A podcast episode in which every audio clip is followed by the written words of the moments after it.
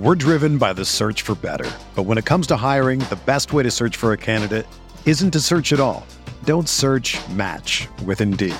Indeed is your matching and hiring platform with over 350 million global monthly visitors, according to Indeed data, and a matching engine that helps you find quality candidates fast. Ditch the busy work. Use Indeed for scheduling, screening, and messaging so you can connect with candidates faster. Leveraging over 140 million qualifications and preferences every day, Indeed's matching engine is constantly learning from your preferences, so the more you use Indeed, the better it gets. Join more than 3.5 million businesses worldwide that use Indeed to hire great talent fast. And listeners of this show will get a $75 sponsored job credit to get your jobs more visibility at Indeed.com slash BlueWire. Just go to Indeed.com slash BlueWire right now and support our show by saying that you heard about Indeed on this podcast.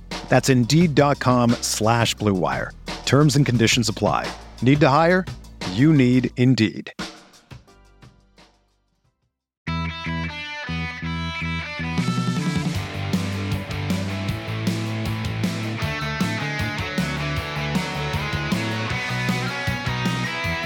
Welcome to episode 421 of the Barcelona podcast, brought to you by the Blue Wire Podcast Network. I'm Dan Hilton, and since we're still reeling from that incredible World Cup final, before we get back to talking about all things Barcelona, it's still time to continue a breakdown of the unbelievable, incredible, all the other superlatives World Cup final, where Messi finally climbed to the top of the international football mountain. And to help me with that is the first Argentina fan I think I ever got the pleasure of calling a friend. But now I think I can say for, well, for you professionally, the now Bleacher Report and formerly of Copa 90, it's Dave Siegel. Dave, thanks so much for joining the show.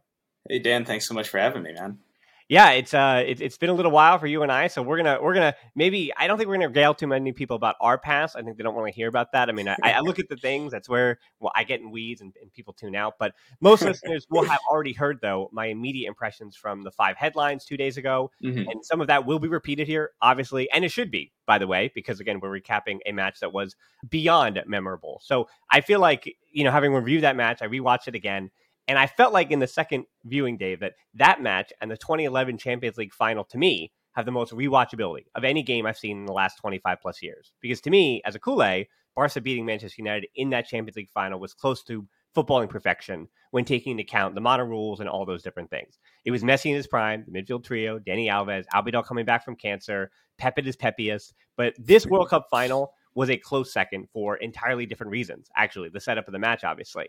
The Messi story, of course, top of everyone's mind. But it was more than that. It was the sheer power and depth of that France squad that should have won the World Cup. It was Kylian Mbappe having an all-time performance, should have won it, probably the best performance ever in a losing effort. You know, the way the penalty kick shootout went down with Dibu Martinez that we will get into, the number of times that Argentina had to beat France, right? It was very much over and over and over again. So it was all incredible. And where we begin, Dave, of course, while you're on this show, question number one, take me through the emotions I guess from minute one.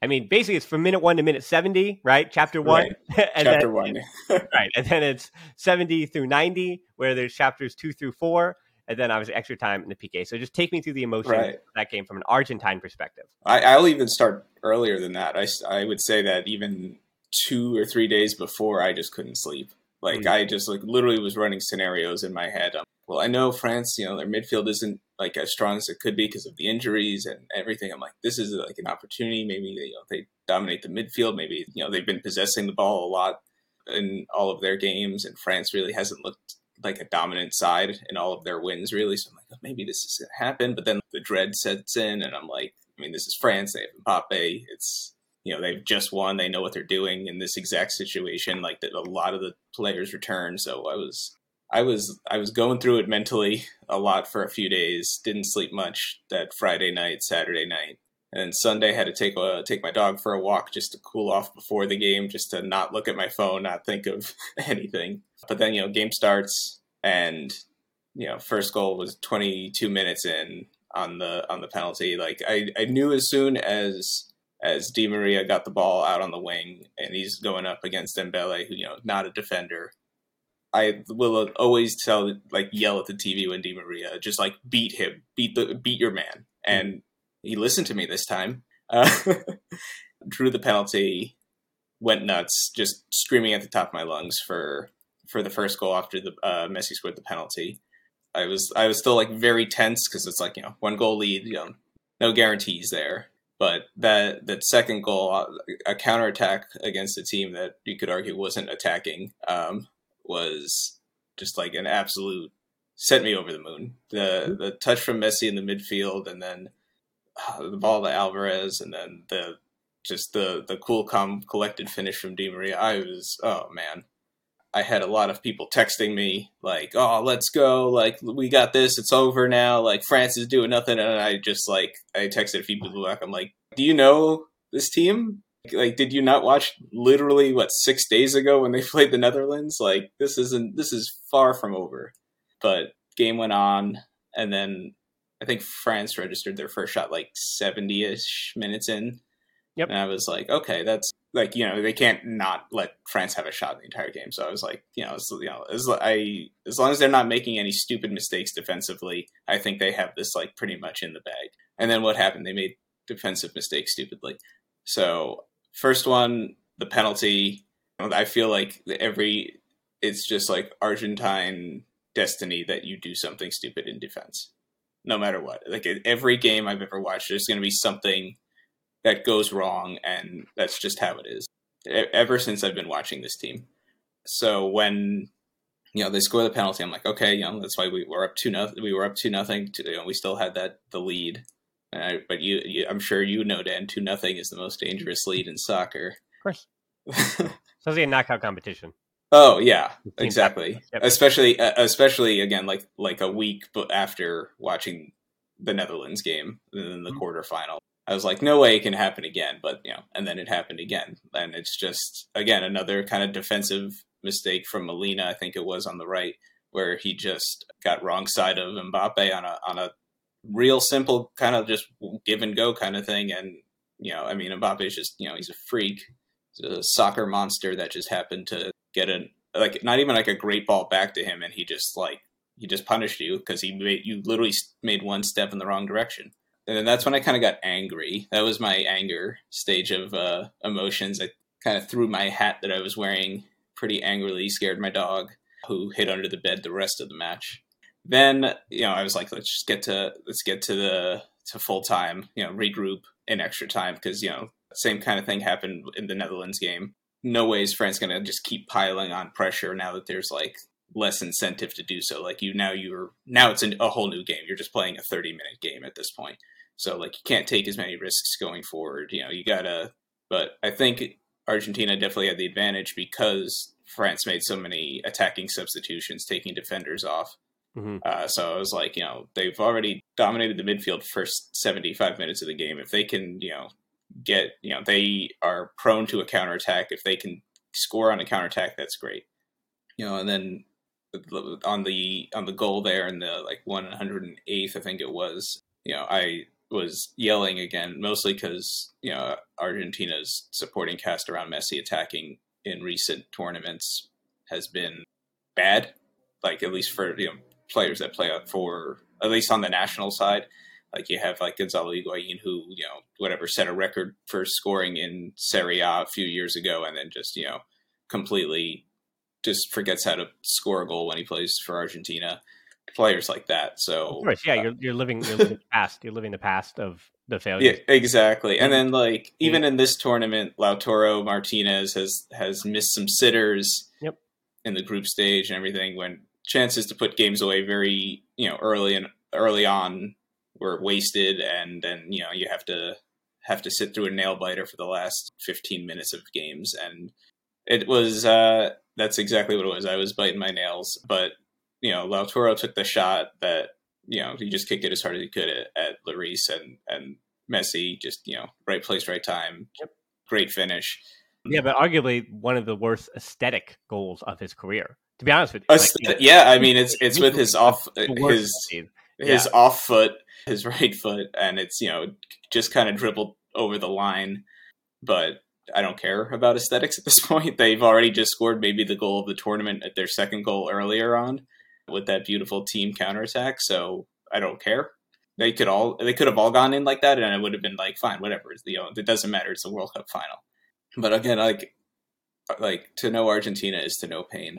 So I knew exactly what was happening. Like as soon as France started pushing everyone forward in the last couple minutes of the game, and like I think those last last like five minutes of game time, like from the penalty call to the end, were just like I was not even like looking at the TV. Yeah, that's just I I saw I saw the Mbappe take the shot and I saw it blocked and I was like, this isn't good. Like I just knew in my heart like this is not like that's a handball. Like mm-hmm. I've seen players jump like that. I've seen it like and you know they called it right away. So like at least it wasn't like a VAR situation where they had to like dissect it by like you know every every camera angle, every square inch of like if it hit his arm or not. But and I knew he was going to score. Man, again, he's a soccer monster. He's a freak. He shouldn't be allowed to play soccer, but he scored, and I was I just kind of went numb for a little bit, and I was like, I was like, like, like they're either going to win this now before it gets to penalties, or we're going to lose in penalties because I was just like. When you think of great duos, who do you think of? Jordan and Pippen or LeBron and Dwyane Wade. I mean, I talk about basketball a lot here on this podcast, but for the Barcelona version, there's Piqué and Puyol or Piqué and Mascherano, or the easy example of Xavi and Iniesta.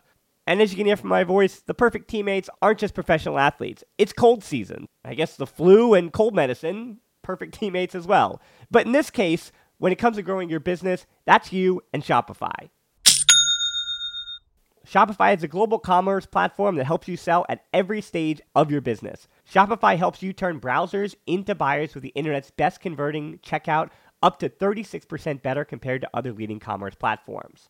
To be honest, I've been doing this show long enough, and as I mentioned, it's cold and flu season. You hear it in my voice, especially during the holiday season. So, whenever it comes to this business, anything that I can set up and kind of have working in the background that I know and can trust is just plugging along without my attention. Those are the things that I really value at this point. So when my brain is foggy and all I can do is manage to turn on the microphone, talk to the guest, or just talk to myself and get out a piece of content, everything else, having that all automated or working in the background, that's been important to keeping me sane. And that's the thing about something like Shopify. What I do love about Shopify is how no matter how big you want to grow, Shopify gives you everything you need to take control and take your business to the next level. So no matter how big or small, how good of a month or how bad of a month, things are just the same working in the background. Shopify powers 10% of all e commerce in the US, and Shopify is the global force behind Allbirds, Rothy's, and Brooklinen, and millions of other entrepreneurs on every size across 175 countries. Plus, Shopify's extensive help resources are there to support your success every step of the way because businesses that grow grow with Shopify. Sign up for a $1 per month trial period at shopify.com slash tbpod, all lowercase, Go to shopify.com slash tbpod now to grow your business no matter what stage you're in. Shopify.com slash tbpod. We're driven by the search for better. But when it comes to hiring, the best way to search for a candidate isn't to search at all. Don't search match with Indeed. Indeed is your matching and hiring platform with over 350 million global monthly visitors, according to Indeed data, and a matching engine that helps you find quality candidates fast. Ditch the busy work. Use Indeed for scheduling, screening, and messaging so you can connect with candidates faster. Leveraging over 140 million qualifications and preferences every day, Indeed's matching engine is constantly learning from your preferences, so the more you use Indeed, the better it gets. Join more than 3.5 million businesses worldwide that use Indeed to hire great talent fast. And listeners of this show will get a $75 sponsored job credit to get your jobs more visibility at Indeed.com slash BlueWire. Just go to Indeed.com slash BlueWire right now and support our show by saying that you heard about Indeed on this podcast. That's Indeed.com slash BlueWire. Terms and conditions apply. Need to hire? You need Indeed.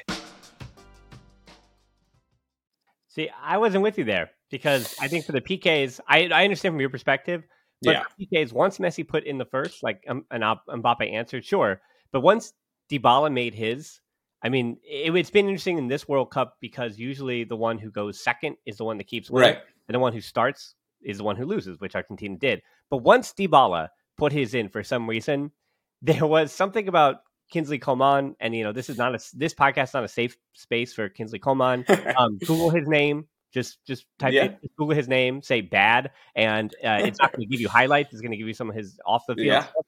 And once he missed his, and Dibu right. Martinez then gained the psychological advantage that I think oh, he yeah. had when Com when Coman stepped up to the, the line.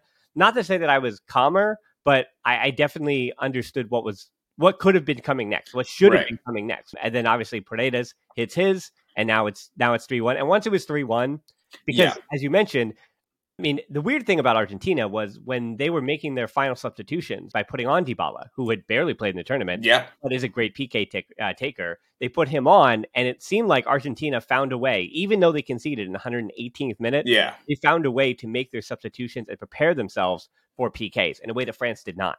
Where France right. took off some of their experienced players, and we're just trying to win it in in extra time. Right. Right. They would try. Well, yeah. they tried to win it in regulation. Then they tried to win it in extra time. I think so. That I mean, so while the penalties, of course, stressful from your perspective, it there was a sense that Argentina, right. by having to win it three times, were always though on the front foot. They were always a team that was closer to yeah. winning it, including including having a guy in Dibu Martinez who has right. become. I mean, obviously, when you talk about PK goalkeepers, he has put himself in the upper echelon in terms of the legend. Yeah. Of that, absolutely. Right? We, always, we, always, think of Tim Krul, the old Newcastle. Oh, oh yeah. He's always the first one I'd say because yeah, I mean, is he a great goalkeeper? I mean, no, he was a bum average goalkeeper. Uh, right. But, but, boy, could that guy that figure yeah, out? Yeah, no, that, that famous uh, substitution where he came in just for the penalties. Yep. You know, uh, for the Netherlands. But yeah, it's. I think again, probably like what you said when when Martinez stopped the Coman shot, I was like, okay. Again, I wasn't super confident on everyone else making their penalties. Right. But I think when they go up three one that's when I was like, okay, like after I forget who missed it. It was oh, uh, Tchouameni because he. Oh, Tchouameni, yeah, Tchouameni. Once I saw Real Madrid player step up, I was like, well, either this is going to count for two because that's how it works. Yeah, no, that's or, how it works. No. Or he's going to miss it. And no, yeah, I think you know, and then I saw some videos after the fact of Martinez just like playing some mind games with Tchouameni, where he just took, you know, he took the ball off the penalty spot mm-hmm. while he was walking up, held on to it, and then just like rolled it away just to like yep. make him walk an extra you know 20 yards to go pick up the ball like yeah stressful moments well i so i, I got it wrong too. Yeah. i want to i want to correct this sorry i i got myself backwards it was mbappe who shot first Mbappe went first. Messi answers, right? Of course. Yeah, Messi answers. Yeah, Montiel wins at four two. Uh, right after after uh, Kolo Muani uh, right, and it was I was always I was also nervous at the coin flip when France went first because I read some statistic that something like sixty percent of teams that win it are teams that shoot first. Yeah. So I was like, oh, this can't be good. And, you know, I think Argentina may have been even at a disadvantage because they had already done the penalty kicks, like that. Right. You know, the goalkeeper might know yeah. where they're going and stuff. But I love Hugo Lloris as a as a partial Tottenham fan, but he's also awful at saving penalties. Well, I said I think the little bit of a narrative fun. Again, there's so many little points here from this game. Yeah. You can point to like the romance of it. As I said, I think the romantic poor finish that not even poor finish, but the romantic rebound goal that Messi scored. I think yeah. the romance of that idea is that again Messi has scored all these beautiful things, but the goal that in just, theory was going to take him over the line was you know yeah an ugly thing that he kind of bumbles over the line for and, sure. And even when he scores his the PK in in in penalties, as I'm thinking I'm saying, oh, the, the, the boy who was made in Catalonia scores against this goalkeeper who was born in Catalonia, right? It was yeah. made in Catalonia against born in Catalonia. Exactly. And they they know each other. They can speak Catalan to each other, right? And exactly. I, those are the little, again, all those little romance things to me. Yeah. So, Dave, I, I, do want to talk a little about the tactics here. Then we'll get yeah. the sporting cast as, as we wrap it up. Mm-hmm. But yeah, you brought up a lot of interesting points. I think I think where we begin, I think is the beginning and going into this game, the choices obviously was to start with a 4-3-3 or 4-4-2-2. I mean a 4-4-2. 4 yeah. And I love how I was watching Tifo football, and so I want to give them credit on this one. I love how they called it a 4-3-1, one being Di Maria, one mm-hmm. being Alvarez, and one wild card in Messi's position. Right. Because that's what it was. It was a 4 yeah. 1 1 yeah. one, but the one is kind of this. this yeah. so the, the, the interesting tactic that Scaloni, why he went with the 4 3 3. I think the concern was Mbappe, but I love the fact that by using Di Maria so wide, it forced France into difficult decisions horizontally, not even right. horizontally, to take Mbappe out of the game by forcing him to defend. The only time right. he's really been taken out of games was through that means because Theo right. Hernandez, they also kind of use that against him. Lucas Hernandez, his brother, is a bit more defensive. Yeah, for sure. More Campbell, but because Theo Hernandez gets farther forward and Mbappe, obviously both of them want to get high, that forces the center backs to come over. And that includes right. who became the right center back. But with Di Maria wide, that meant that Koundé either had to shift over or Dembele had to defend Di Maria, which we've mm-hmm. covered for the as he gives it the PK. Right. That's not his skill set. He's gotten better at defending, as Barca yeah. fans know, over the last 18 months. But defending Di Maria in the box is a bit too far for any winger who's gotten to defending in the middle of his career. That's not going to happen. So right. what this allowed Argentina to do? It allowed Argentina to have their most significant movements of play through the middle, which again, Culés will know. If you control the middle of the field, you should win these games. But they control the middle of the field vertically which is so essential, right? It, it's not what Spain did. It's not what these possession teams did in this tournament. The ones who didn't yeah. seem to have that that final phase. So it was either Enzo Fernandez, who is adept at those line breaking passes, mm-hmm. or it was Mac Allister on the as a left interior, the position where you have both space and Messi dropping in perpendicular to you is always an outlet. And De Paul also, as I've covered before in this podcast, and I've said on the five headlines, De Paul basically being Messi's shadow. Uh, yeah. He was close in that diamond to protecting Messi. It's if Messi lost the ball, which is also why, oddly enough, on the second goal, when Messi lost it out as wide as he did to Coman, there was no immediate backup plan to stop that Coman cross from coming right. in. Which is interesting that France was able to capitalize on the one moment when De Paul, in theory, was out of position because Messi, in theory, picked it up out of position because mm-hmm. it's one spot on the flank, right. he did on the touchline or on the sideline, we wouldn't expect Messi in that game to, to, start his positioning or start his move. And I think again, I think this game was also enjoyable and is rewatchable because of Argentina's desire to play through the middle. That's what made the game interesting. So obviously things kind of come off the, the rails for Scaloni when he switches that 4-4-2. When Acuna right. comes off for Di Maria and Acuna, whether through injury, we also know he had I mean, he had been great in the beginning of the tournament, uh, San Saudi yeah. Arabia, but once he picked up that knock, it hasn't been great, and he clearly wasn't physically, I think, ready for the moment the way Di Maria was. Oddly enough, right. Di Maria was also kind of coming back from injury, but he was more prepared than, or seemed to be fitter than Acuna was. Mm. And then, as you talked about, by the end of regulation, Argentina is totally gassed, and they're the ones kind of hoping to get to extra time. But as you kind of mentioned about it's the Argentine is Argentina is pain, and about this Argentina team does not not just the Netherlands. Like looking back, even though they had won what 35 straight until yeah. like uh, Saudi Arabia, right? Yeah. The buzzsaw that is the great Saudi Arabia team. it has kind of been Argentina's mo though tactically. It's this isn't just like the emotions and the vibes, right? This is actually no. tactically against Scaloni. Their mo has been to take a lead. I mean, that's why 35 game, uh, games yeah. pretty good. So they take that lead and then they try to sit back and they try to counterattack, which right. is how they get the second goal. It's through that counterattack.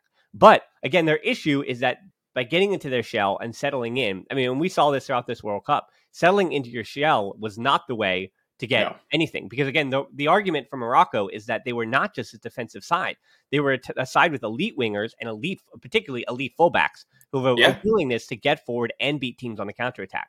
And I For think sure. you know to kind of sum all that up tactically, the big question, of course, that I'd like you to try to kind of step out of your Argentine boots and and take this World Cup in totality here I think the most important tactical lesson to be learned from this World Cup, it's not that possession styles are bad, because obviously the team that won possession, with the exception of Argentina, by the way, in the final, the one who takes the lion's share of possession wasn't seeing the results that we right. expect. In fact, in fact, they were losing the games and losing the knockouts. Yeah. But you know, you also have to be. It's not the position is bad, but you also have to be elite at counterattacking. I, I think Argentina, yes, they scored that second goal, but they aren't necessarily this elite counterattacking team either. It's that I think teams that can play different styles that support where you are in the game. So it's not if you come out play, trying to counterattack and your other and the, the opposition is better counterattacking, you're going to fall to the sword. We saw right. that as well. I think Ecuador was the one that right. yeah. leading to was Senegal in, in that wild game because like both teams came in and were like, oh, we're going to have the same idea, and then one idea has to be trumped by the other's um, yeah. individual abilities at times. So I think obviously we also consider that you have the most success in a knockout tournament when you can play different styles, For when sure. every game has to have an ultimate winner. So, not to neuter down what we take away or a big takeaway, but b- because just think of every penalty shootout or every extra time as just a draw. And that would have been a lot of draws in this knockout stage. and I, I was, as the Culés and Premier League teams or whatever, if you follow one of the big clubs in the world, if you got this number of draws that some of these teams were getting in the knockouts, I, I mean, it's it's hell and high water. Like everyone is going insane because this team is sputtering. They can't figure this out. So when you ask what can you take away tactically from this World Cup, I'm not sure what any club manager, especially Xavi, should take away, other than the fact that the teams we've seen it with Real Madrid the last few seasons, unfortunately in the Champions League. We've seen it with Liverpool actually when they had uh, their little run, if you will. And Man City is working their way towards it, and I think this Man City team, in the way they are now, can do it.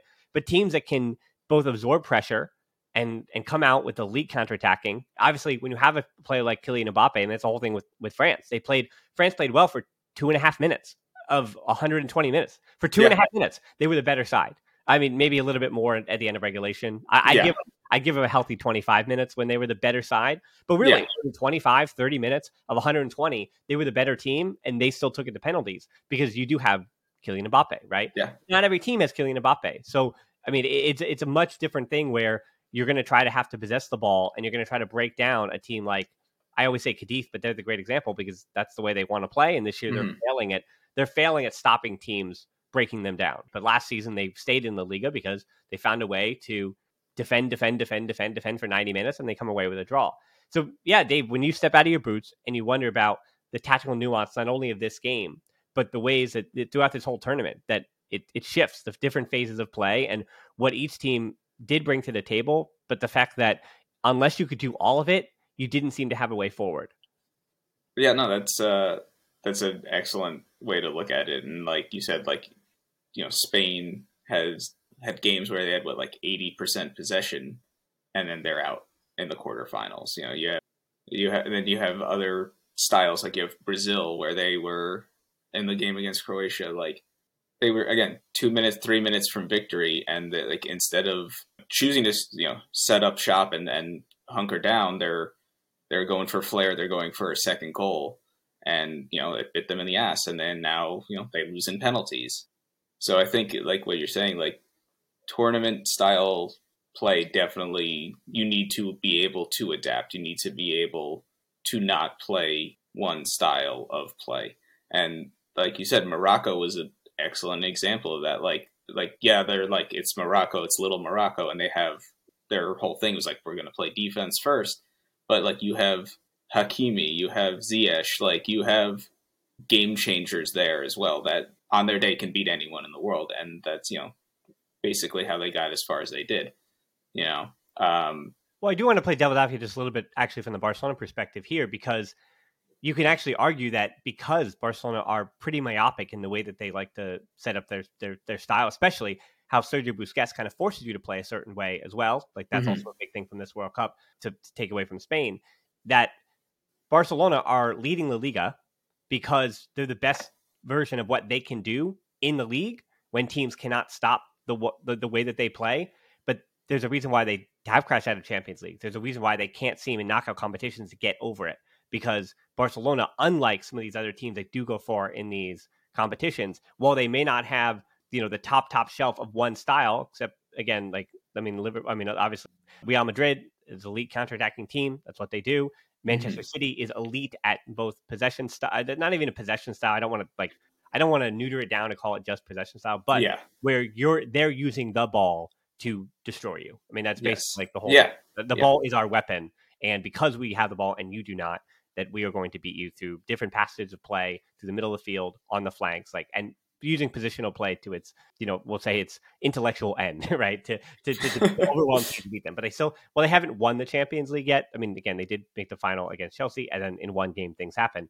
But again, for Barcelona, I think the thing to learn is that for these knockout competitions, there has to be some kind of elite plan B. And because right. of Barcelona's financial situation, some of the other names and people that they've wanted to bring in, they haven't been able to do that. So they're right squad, because of financial restrictions, have limited them in saying, well, we have a plan A, and we have to hope that our plan A works because we cannot, we have not been able to have the financial mettle to afford a plan B in a competition like the Champions League. And and so I, I think that would be the one lesson. But I, I, don't know what Barcelona does with that until they they figure out how to make some money again, uh, which is going to be now yeah. maybe another year. So all right, yeah, but yeah, but back to this individual game here. I, I guess to start, not to start from the beginning, but as this game was changing, right? The 4-3-3 to 4-4-2. I know obviously emotionally in it, you're not like trying to be like, oh, is Mac Allister's position ever right, so right. to the left or something like that. But going into this game, how did you think Scaloni was going to set up? And were you surprised at the way that that was set up? You know what? I don't think I was. I did think maybe they would have gone with with a back five for a second because that's how they lined up against the Netherlands. Mm-hmm. But then I'm like, it made sense more for the Netherlands game because everyone on the Dutch team is so much taller than everyone on the Argentinian Argentinian team. So I and the more I thought about it, going up, you know, doing a back four against another back four where you can now force you can have Di Maria come in and then you can force Mbappe to defend, you know, as much defending as he does, but you know, he's not gonna have as much free reign. So I think pushing lining up as they did the four three three or the four three one one, whatever you want to call it, like I think it made tactical sense because like you said, that one flank of France was ripe for the picking with Mbappe not being a defensive player really at all you know, he you saw earlier in the tournament, uh, Deschamps is yelling at him for not getting back. I think it was against Poland at the end of the game, just yelling at him to like track back even like a little bit. And then of course he goes and scores like a worldie and just you know it doesn't matter at the end anyway. But I think like and you know with Hernandez in there as well and not his brother, I think you know you take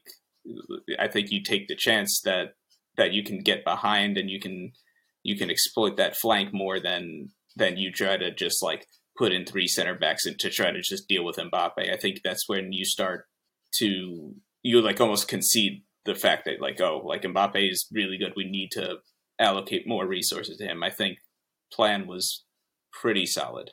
Yeah, I mean, and you mentioned a bunch of the the supporting cast and kind of the decisions that were had to be made with the supporting cast.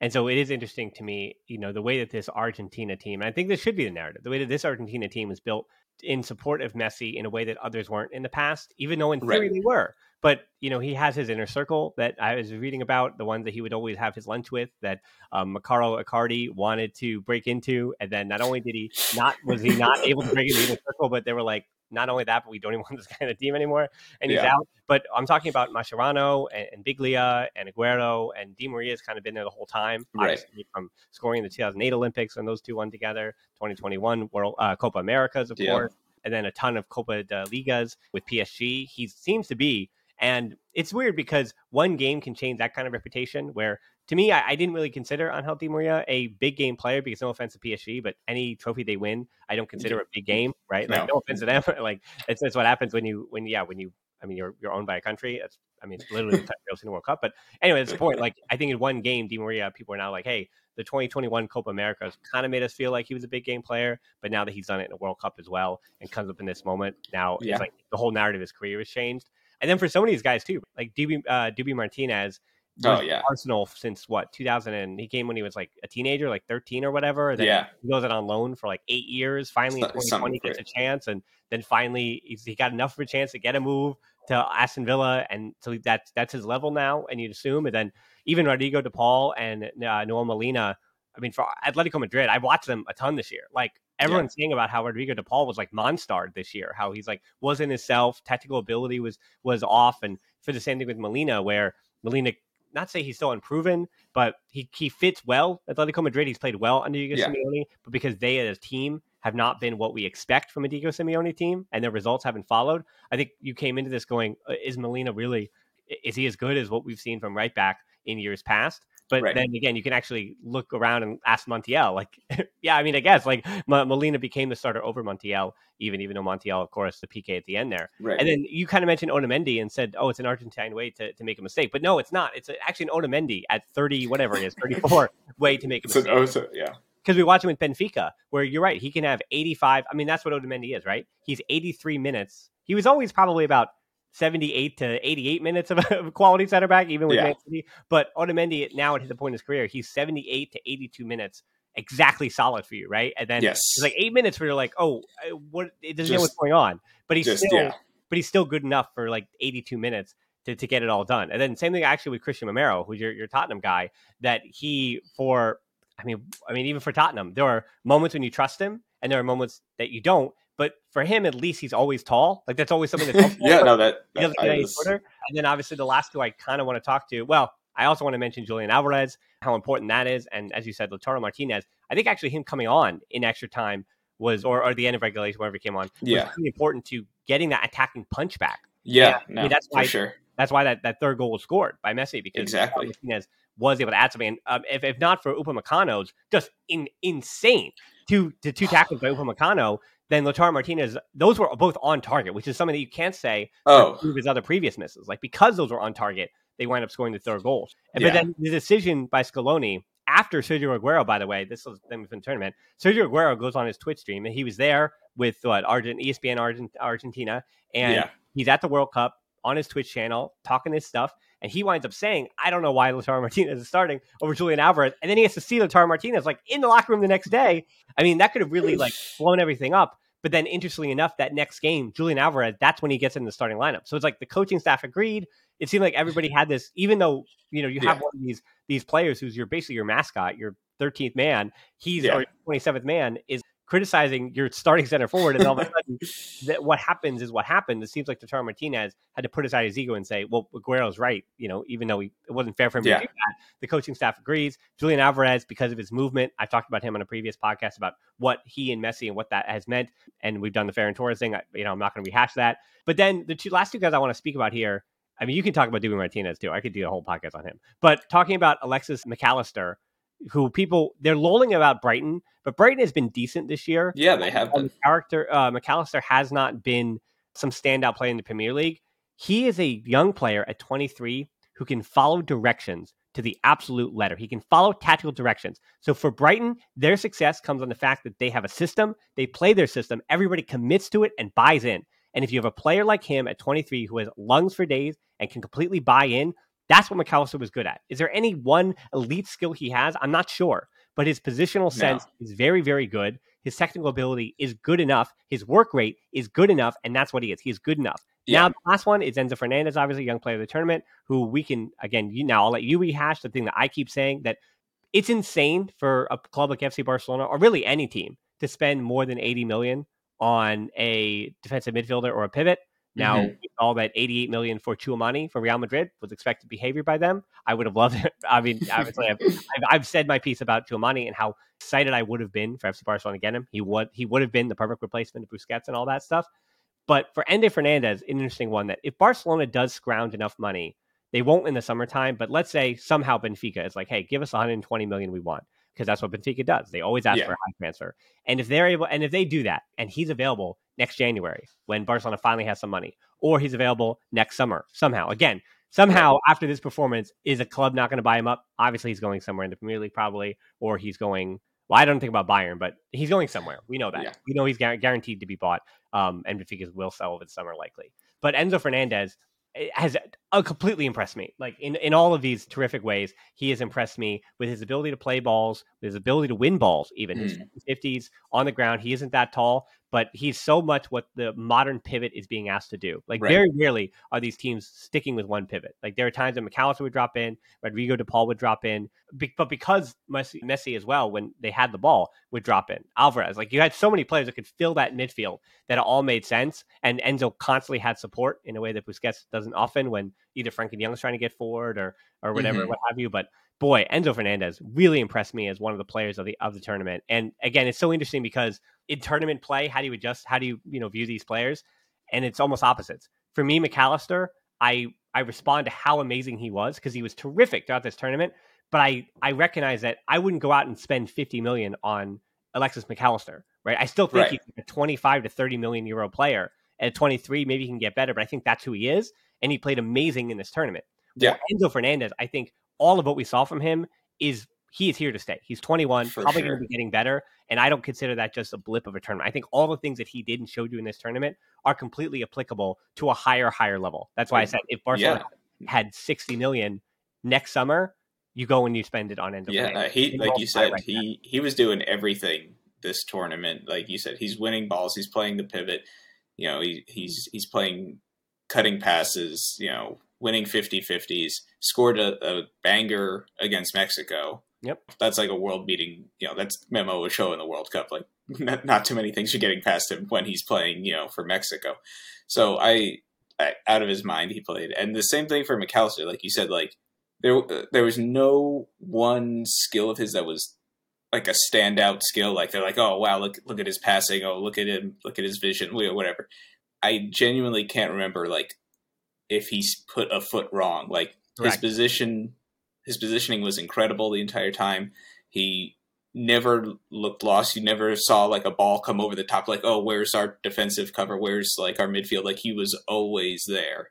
And you know what? He he had the assist for the Di Maria goal. He it's you know not always an easy pass in the in that exact moment, but he laid it off absolutely perfectly. Well, I would argue too and, that he was the only player that played 120 minutes for Argentina in the final. I yeah. think. I mean, I think when you say didn't put a foot wrong, I think that's that's actually the perfect way to sum up Mac Allister. That he from minute one all the way to 120, he yeah. was the only one I think who was totally with it. There wasn't there wasn't a single moment in that game when I was like, oh, Mac Allister isn't in this game right here, like in this game where he needs to be and doing what he needs to do. Yeah, no, exactly. He was. uh I again, like I I watched back most of the game and like I like no notes. Like good job, mm-hmm. ten out of ten for yeah. positioning awareness.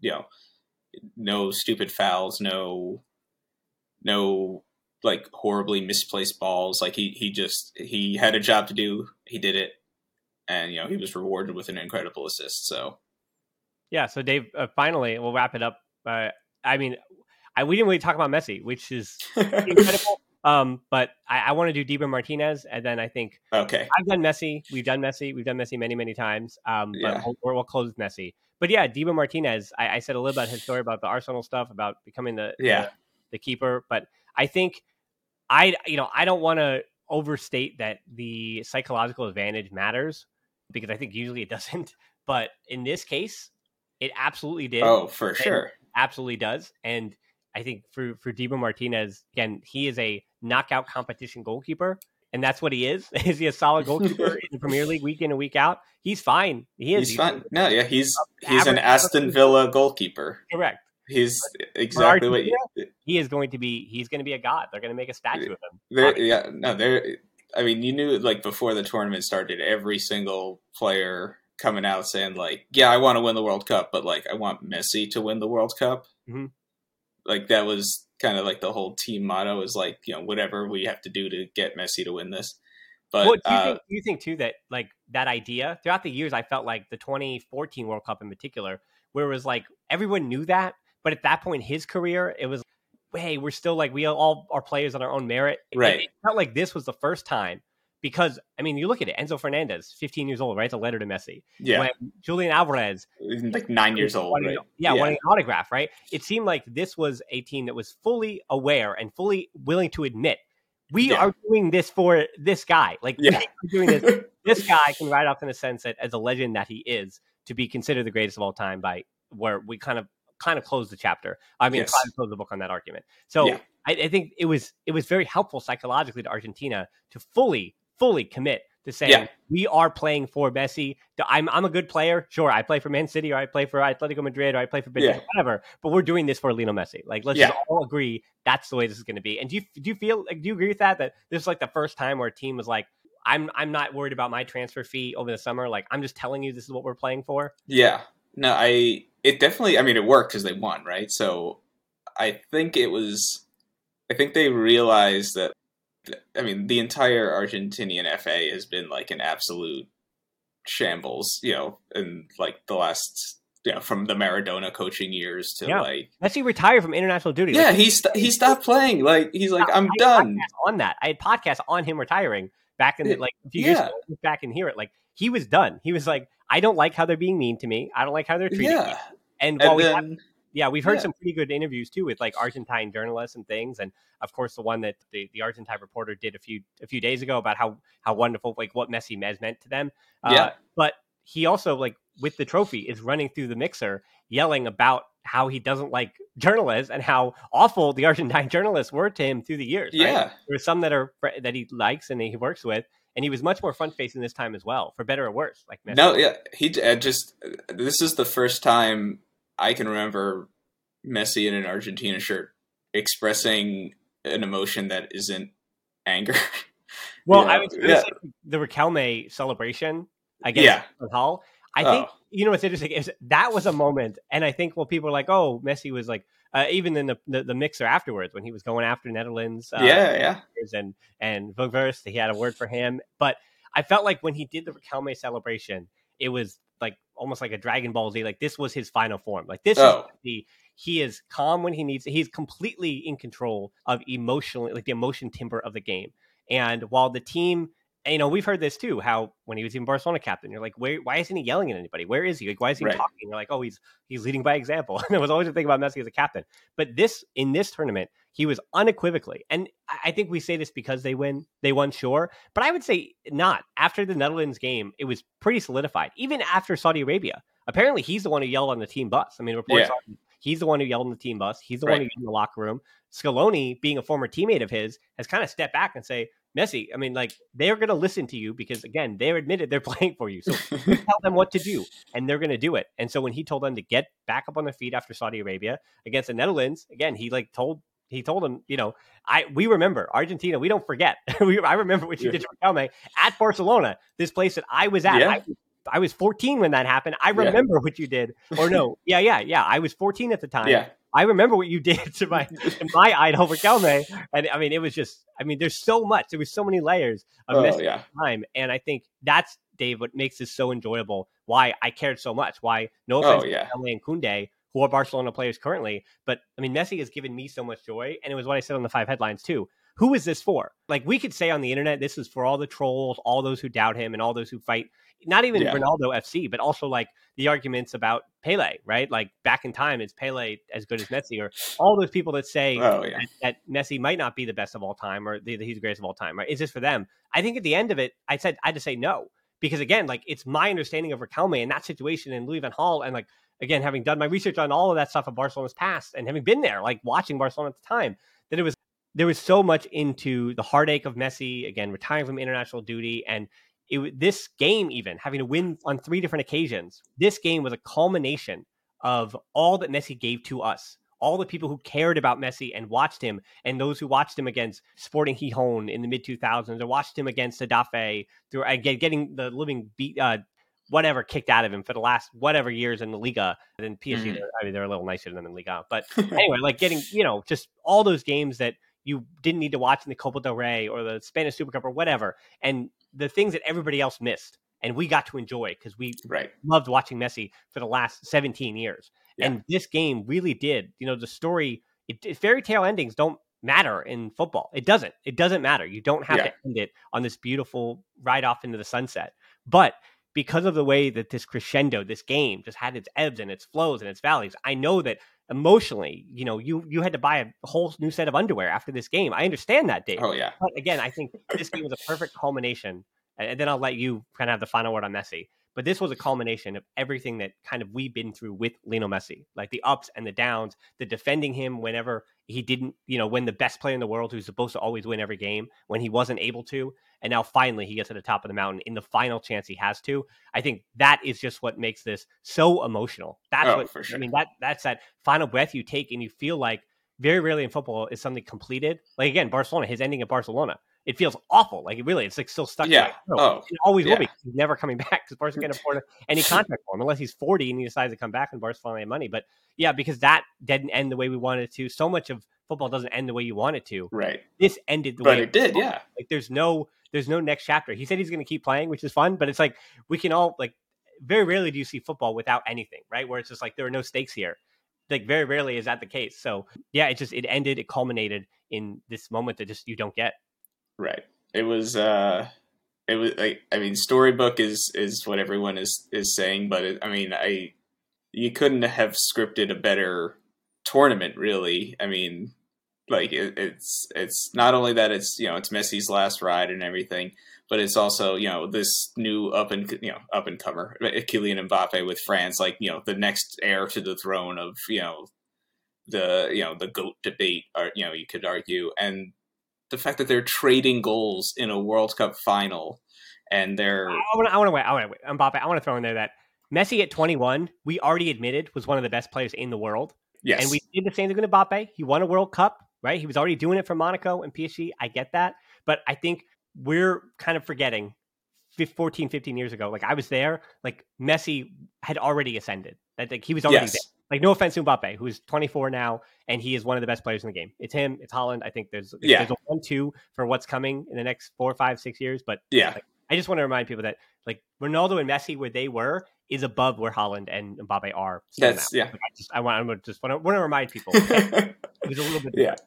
No, it's it's funny that you mentioned that too. It was I it was I think it was like 2002 or 2003. My grandparents had gone to Buenos Aires on a trip, and they always brought me back a jersey. Mm-hmm. They brought me back a Messi jersey, a Messi number 18 jersey. They're like, he's gonna be good. Don't worry. Like I've heard, I've heard rumblings, and of course they they they brought me back this ratty knockoff thing that they've bought off of like some you know street vendor in, in, Buenos Aires, but it's still like one of my most cherished shirts today, even though it's like like the most knockoff thing that you could buy from like wish.com today. But I just I mean my, listen, listen, my wife knows not to wash jerseys. She knows. No, it's not even about a luck thing. It's just a it will fall apart. yeah, no, exactly. I, I I've had I've had to wash. This is my uh, Copa America final shirt from last year, and I've had to wash it a couple times because I've just worn nothing but uh, jerseys this month. So, uh, but yeah, it's it's we're on gentle cycle where. Uh, yeah, hand washing. That would be that was the other that thing. Oh. As an adult, you learn hand washing. You put it in the sink, you let it soak, and you yeah. wash your hand, then you dry it. Like yeah. that's that's where to go. Just that's that's the play. Okay, yeah. yeah. So but, yeah, uh, So as we do wrap up, though, yeah, just mm-hmm. if you if you have anything more to wax poetic about about Messi, and then again in Argentina, I mean, yeah, now that you're you're in your 30s, you've seen it, you've seen the World Cup, so there you have it. But yeah, I mean, where does I think the final question I'll give you is where does Messi go next? I mean, the options are he can renew with PSG, comes to Inter Miami with Busquets, obviously can't return to Barcelona. That's not an option. Or no. he or he goes and fulfills his promise. Like we keep not talking about those old boys here, but I want to remind you, like what he used to say. Right. Yeah. He to say for a long time, but it seems to me, unfortunately, that he's going to renew with PSG. I think that's where that's, it's going. Mm-hmm. We have just so much money to throw at him, and also again, his as people don't want to kind of poo poo it, his connection now to Qatar, not only through the World Cup, but obviously because QSI yeah. owns PSG. Right. So I, I think the idea that he's going to leave PSG this coming year is not is not happening. I think it's no. you're going to be up. Yeah, I yeah, and as much as I would love to see him in Fort Lauderdale with Inter Miami tearing up, you know, the Montreal Impact or whatever, or Montreal FC, excuse me. Yeah, I don't think he's I don't think he's leaving a Qatari backed team anytime soon. Well, I'd say I think he's going to get the one year renewal. They have a plus one anyway, and I think right. they sign a, a plus one to that, which I think he'll do. But uh, the idea has always been too that he's going to come to the U.S. in some way. Um, the, the interesting thing I was always thinking too with this World Cup, he even won a World Cup, and as I've said many times, if Messi ever speaks English, the internet's just going to break down. I mean, I don't think we're going to be. Yeah. I mean, but anyway, speaking of the internet, people can find you on the internet down in the show notes below. I really appreciate you coming on the show. Again, we are on Twitter and Instagram too at the Barcelona Pod. Hilton D13 for me. Closed Facebook group. You know where to find that. Answer the questions. I let you in. I am working through the Discord as well. I do appreciate, you know, for those who are still here, probably the ones in the Discord too. So if you're on the Discord, I'm working the best I can to figure that out. I got some mods helping me as well. So we're trying to get out all the kinks there. And then our Patreon is how we keep making these shows. I do appreciate as the numbers kind of have dwindled in this time, all those who stuck with us do World Cup coverage. But a reminder 11 days from now, is well 12 days from now is the new year but 11 days from now barcelona are back at it. So i'm hoping that you know in full voice everybody's back. But in the meantime if you could share the show all those different things especially the youtube content five headlines i'm going to jump back into the match reviews the way we should do. So those five headlines are coming right back uh, as they did for the, the semifinals here in the final of the world cup. Most importantly though again we didn't do a lot of barca here but Lionel Messi, the greatest player in FC Barcelona history, uh, you can debate Pele or whatever, but there's no debating he's the greatest player in FC Barcelona history. He owns every record possibly could. So of course, I was rooting for Messi. Of course, any Culé was most Culés are rooting for Messi. I think the ones who weren't, well, they've got a different they got a different of course. I was all in on Messi winning the World Cup. I mean, he's right behind me right there. You can see, yep, on my shoulder. There he is. So most importantly, though, thanks so much for listening to the show. Until next time, we'll talk to you soon. Of course, Barca.